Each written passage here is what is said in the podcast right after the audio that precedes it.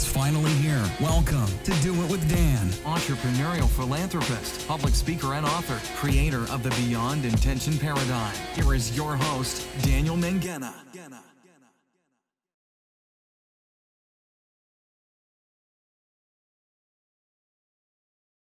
Um, so, I can speak about this from an economics perspective without giving financial advice specifically, but a recession is defined as two quarters, two consecutive quarters of negative growth.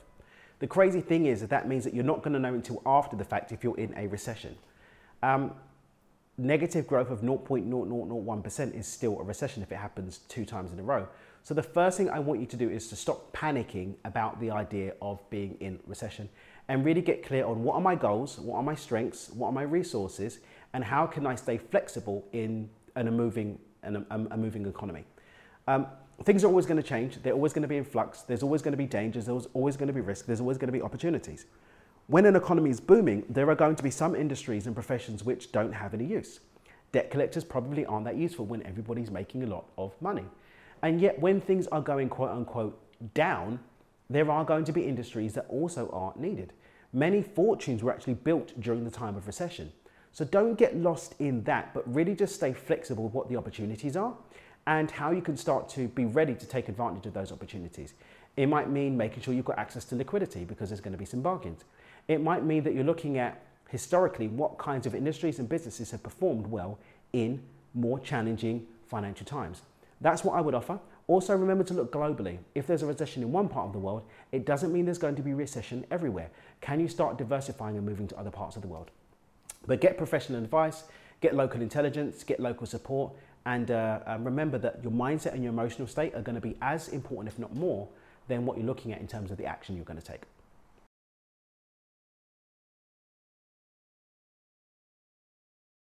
Uh, get rich quick schemes aren't necessarily all negative. A get rich quick scheme may actually get you rich quickly. But if you are chasing get rich quick schemes, ask yourself where's that coming from? Am I fearful that I won't get there unless I get there uh, quickly? Or am I running away from my current, uh, my current state? If I'm running away from my current situation, if I'm resisting it, then my emotion, my energy field is going to be re- repellent, it's going to be resistant. So it's going to be very difficult to call something in.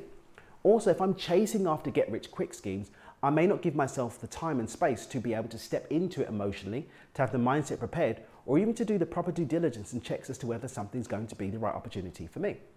So instead of looking at whether something's a get rich quick scheme or not, look at is this a scheme that's aligned with me? Am I mentally and emotionally ready to take advantage of it? And have I done the proper due diligence and checks to make sure that this is a viable opportunity that I can, as an individual, take advantage of?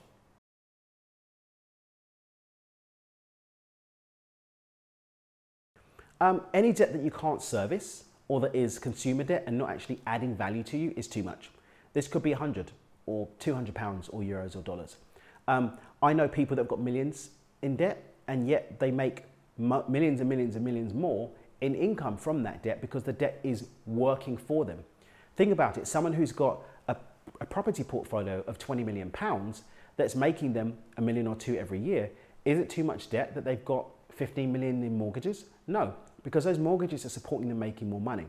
So it's really about whether that money is working for you, whether it's good debt, and whether you can service it. That's what I would say is too much.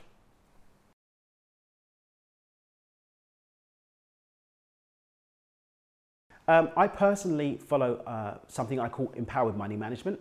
I take a percentage for long term saving, which is my financial freedom account. So that's thinking about the future, kids, university, all the things. I've got mid-term saving, so saving up for something that I want to get in the short term, putting some money aside for that. I put money aside for my personal development. I put money aside also for um, what I call my play jar, fun things. I match my financial freedom, my longer term saving, with my play jar. So I keep them the same. It's a principle I learned from T. Harv Eker about 10 years ago, and it's one that served me very well. So, however much I'm putting aside for the future that I'm not going to touch, I match it with what I get to have fun with today.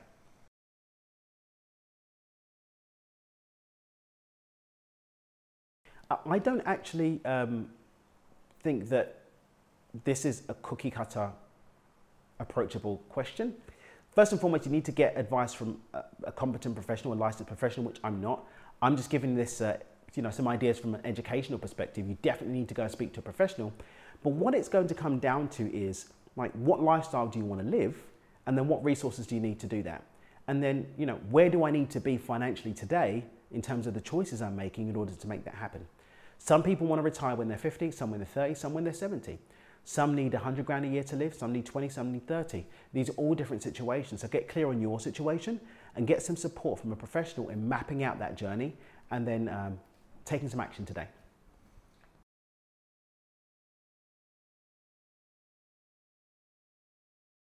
Um, if you're taking uh, lack based actions from a place of fear, as in you're, you're doing things because if I don't do this, I'm not going to have for the future, then you're probably creating an energy of fear and you probably have a mindset of fear. And the thing is, is that in terms of our actions, habits, and behaviors, as much as 97% of that comes from that space of where my emotions and my mindset are. And everything that I experience follows on from that.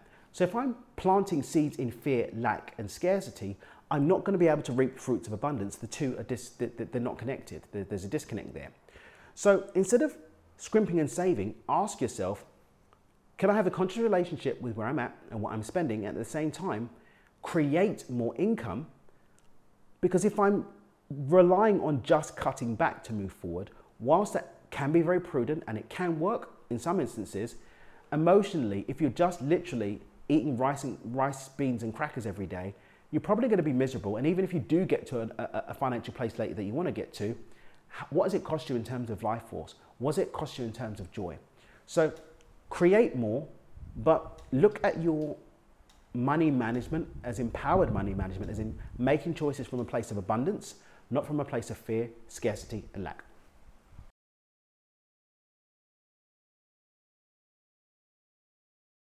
Um, I would say if you're going to be moving in with your partner and you want to divide up your finances, get really clear on what you want to build together and also get clear on what you want as individuals. Communicate all of that and then set goals together so that you can at least support each other's goals that are individual and that you can work together in harmony as a team. But get really clear on where you want to go, get really clear on what you want to discuss and share with each other.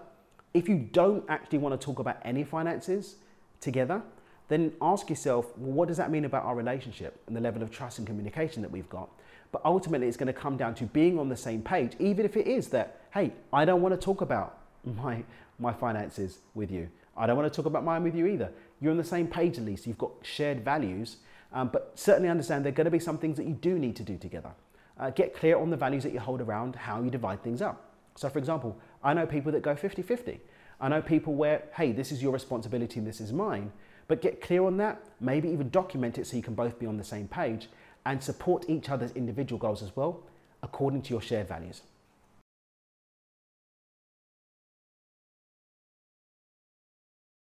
Reducing your debt really is about understanding what the debt is, what the debt's doing, and what's it going to. If you're talking about consumer debt, as in money that you've spent on just buying things that aren't actually earning you any income, then certainly look at taking a percentage of your existing income and paying it down, and then looking at increasing that income, whether you get a side hustle, get some investments on the side. Um, you can also leverage debt in a good way to pay down other debt. Um, you can create almost like a self liquidating scenario. Let's say, for example, that you borrow some money to go and get some real estate or get some property. You can take the rental income of that new thing that you bought, which wasn't there before, and use all of that to pay down your debt. So look at some interesting ways to do that, but certainly understand that if it's consumer debt, get it paid down as soon as possible. If that debt that you've got is actually making you money, then carry the debt and just make sure that you're deploying that money so that it's making you more than you're paying in interest.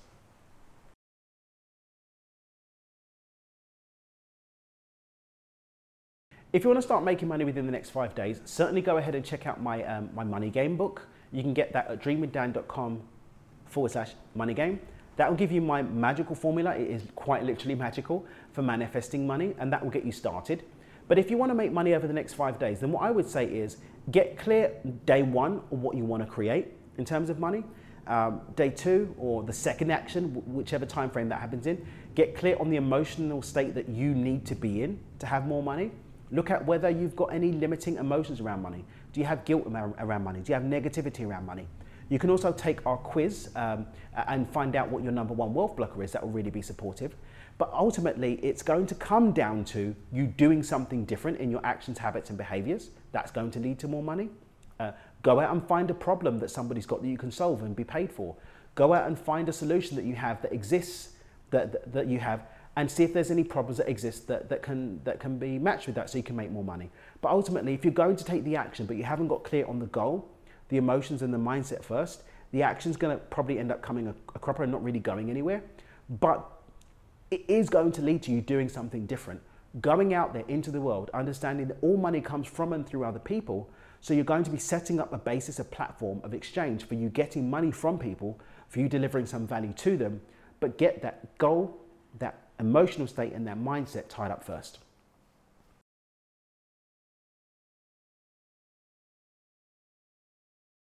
I would say that it really comes down to the goal being something that you're excited about. Um, maybe have a reward for yourself when you hit certain milestones, or maybe have the debt pay down a part of a bigger, grander plan. Uh, I would say uh, understand your ideal life blueprint. Come along to an ideal life blueprint workshop, get really clear and in love with the life that you want to live, and then have this action be a part of moving towards that, and you will enjoy the process. At the end of the day, when you're doing something for something that you're excited about, it's not even going to feel like work anyway. It's going to be a fun adventure getting to the goal that you want to achieve.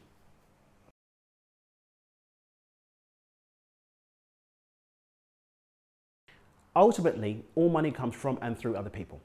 If you want to get more money, you need to have more instances of you exchanging value for money with other people. So that means looking at what uh, solutions that your current skills, knowledge, relationships, and network can actually solve, or looking what problems exist in the world that you can actually go out and meet with a solution. You can either solve fewer problems for more money or lots of problems for less amounts of money, but that exchange is ultimately what's going to lead to you having more money. If you're not exchanging money or value with people, you're not going to have money unless you're stealing it, which is just stupid. Don't do it. Uh, but certainly you're going out, finding points of value exchange, creating an opportunity for that, even if you're bringing together other people, you may not necessarily have the solution yourself. You may know someone that has the solution, but that's what's going to get you there.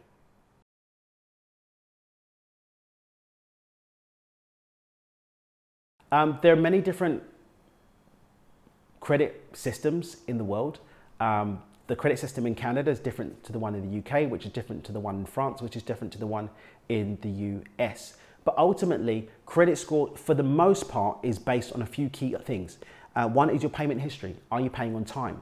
Uh, one is whether you've got any bad things that you've done, like, you know, run out on a debt and not paid it. Another thing is I know that some credit agencies also look at how much of your available credit are you actually using.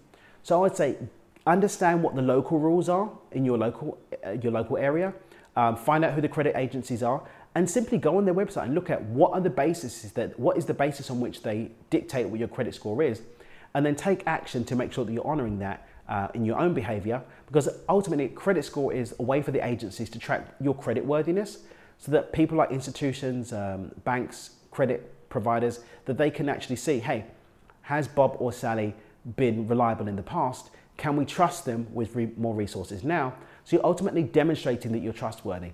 If you've had some dinks in the past, after a period of time, they'll give you some grace. And I know in many places, after five or six years, older history drops off too. But definitely, definitely, definitely find out what the local guidelines are with the credit agencies that govern how money is lent in your jurisdiction, and then just follow their guidelines, and you'll be you'll be fine.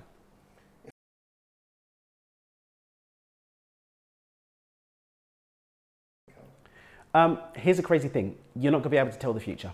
So if you're trying to get control of what may or may not happen in the future, you're going to get lost because that's probably not going to happen. Uh, so just get okay with the uncertainty and do what you can. I would say shoot for a number that feels comfortable for you in terms of a wealth figure. Um, I would say start today with building wealth and really stay flexible with emerging, uh, emerging technology, with different things happening on the global, global uh, landscape. But understand you're not going to be able to work out exactly what's going to happen in 20 years. We're very different today from where my parents probably were thinking. Um, I know for my son, I'm probably completely oblivious as to what things are going to be in 20 years' time when he's an adult too. Um, but I can certainly stay flexible and stay financially free and stay abundant so that I have the resources and the freedom and choice to actually execute on what's available in the future.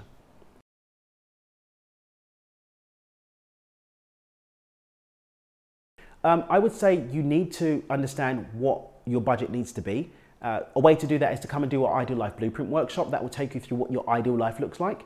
You can then work out what it will cost to live that life, and then you've got a number that you can actually play with.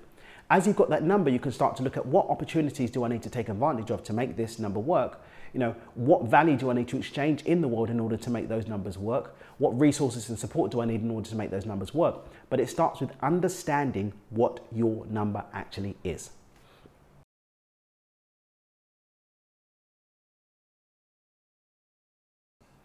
Understanding what an emergency fund is going to be really comes down to you understanding what an emergency might be for you. Another thing is, is that I don't like to think of it personally as emergency fund. And again, and again, I don't personally like to look at it as an, it as an emergency fund. Um, one thing is I want to be clear is I'm not a financial professional. You want to get some financial advice from an accredited professional, so this is just for education purposes. But for me personally, I look at growing versus saving. And I know it sounds very similar, but there is a difference there. I'm looking at um, putting money aside to invest for me to continue to have choice and freedom going forward versus putting money aside for a rainy day. The mindset of the two is very different. The emotional state of the two is very different. So the resulting behavior is going to be very different. So I don't save for a rainy day, but I do put money aside and consistently invest it so that it has the most growth. I'm doing that because I want to continue to have freedom and abundance.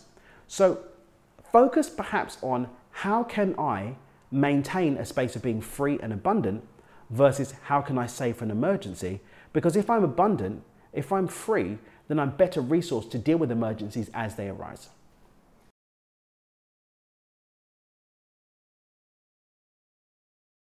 Uh, I can't give financial advice, but educational purposes and from my own experience, I would get a financial planner, especially if you are not personally competent when it comes to, um, to finances. A really great line I heard in the book, I read in the book The Millionaire Next Door, is that there was one guy that they interviewed, that the, the authors interviewed, and he said his way of choosing a financial planner was asking the financial planner to send him their financial statement and their balance sheet.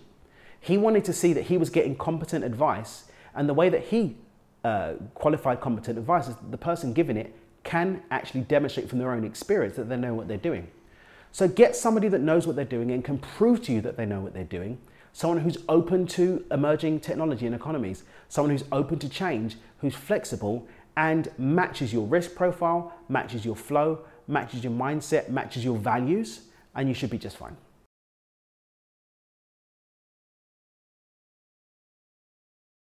Uh, I would say if anything controls your happiness, it's probably not happiness because it shouldn't be conditional. Uh, money is a great tool that gives you the freedom to have more choice, the freedom to fully express yourself. But if you're, if you're having your, depend- your, your, your happiness dependent on that, you're falling into a trap. Cultivate an internal environment of happiness that's not dependent on other things, but recognize that your environment being more conducive to doing that is going to be supportive, and that's where money comes in.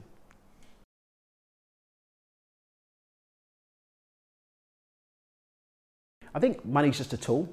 Uh, the more of it that you have, the more choice that you have. But how you generate it is going to really be tied to that. If it's costing you 50 hours a day, uh, relationship with your body, relationship with your own mental health, relationship with your family and loved ones, it's probably not worth it. So create money, right? Connect with money as a tool in a way that allows you to have a balanced whole life of joy, of peace, of connection, of love. Um, but understand it's just a tool that you can use to go out and have more freedom of choice.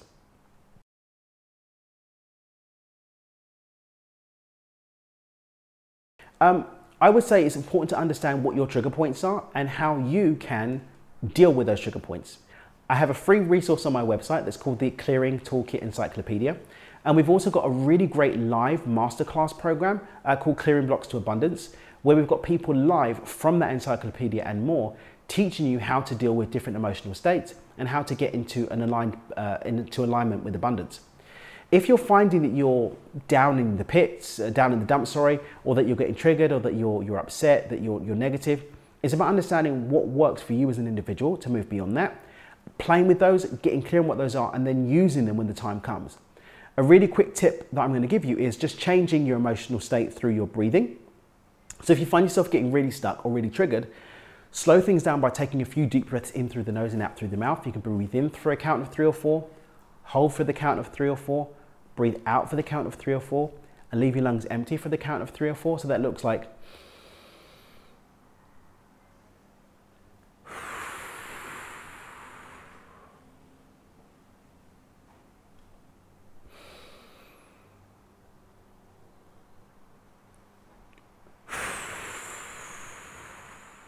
that automatically changes your nervous system and gets it more settled and able to react differently. But for the longer term, you want to understand what your trigger points are, what tools work for you, and there are some cool resources that I'll pop a link uh, here for you to, to use that will help you identify what those are for you. Thanks so much for listening to this episode of Do It with Dan with your host, Daniel Mangena. For more great content and to stay up to date, visit dmpotv.com. We'll catch you on the next episode of Do It with Dan.